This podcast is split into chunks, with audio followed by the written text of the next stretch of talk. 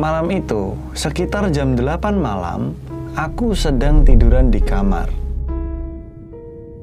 Kamarku ini terletak di bagian depan rumah dan memiliki satu jendela.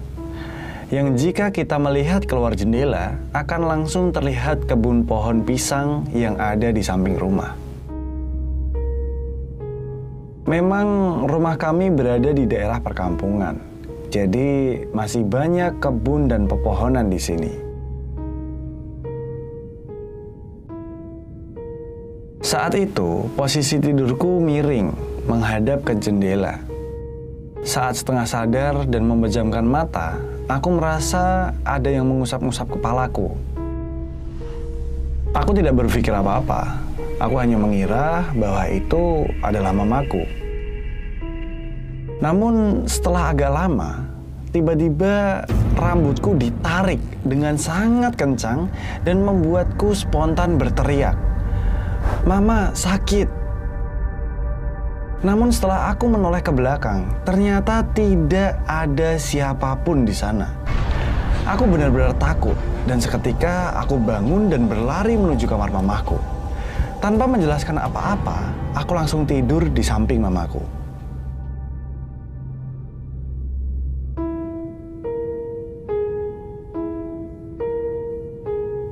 Beberapa hari kemudian, saat malam hari, aku sedang menonton TV sambil menunggu papaku pulang kerja. Karena papaku adalah seorang kontraktor, maka dia selalu pulang larut malam. Walaupun mama sudah menyuruhku tidur di kamar, aku tetap ngeyel menonton TV sambil menunggu papa pulang. Dan ya, akhirnya aku benar-benar tertidur di depan TV. Namun, beberapa saat kemudian, aku sedikit terbangun karena aku merasa ada yang mengangkat tubuhku, lalu menggendongku. Tak terlalu jelas siapa yang menggendongku, karena saat itu aku hanya melihat bayangan hitam dalam keadaan setengah sadar. Karena aku masih sangat mengantuk, aku pun tetap memejamkan mata. Aku berpikir mungkin itu papaku yang ingin memindahkanku ke kamar. Namun sesampainya di kasur, aku diletakkan dengan posisi setengah badan di bawah. Jadi kepala sampai perut di atas kasur dan paha sampai kaki menggantung ke bawah kasur.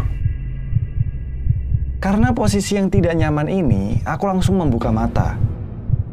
Dan kagetnya, saat itu aku tidak melihat siapa pun di kamarku. Dalam hitungan detik aku langsung berlari ke kamar orang tuaku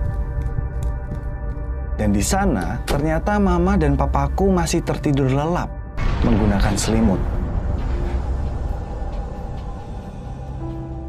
Aku pun berpikir tidak mungkin tadi papa karena hanya hitungan detik setelah aku membuka mata dan menuju kamar papaku. Mana mungkin papaku langsung tidur selelap itu? Tanyaku dalam hati. Tak berhenti sampai di situ beberapa hari setelah aku kembali mengalami kejadian aneh dan mengerikan. Malam itu aku, mamaku, dan adik laki-lakiku yang masih TK sedang menonton TV. Namun tiba-tiba ada sesosok wanita berambut panjang yang jalan ke arah dapur.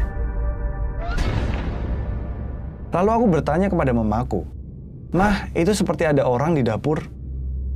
Padahal saat itu di rumah cuma ada kami bertiga. Karena khawatir mamaku mengecek ke dapur. Dan seketika mamaku kaget karena barang-barang di dapur sudah berserakan di lantai. Orang-orang biasanya menyebut ini sebagai peristiwa poltergeist.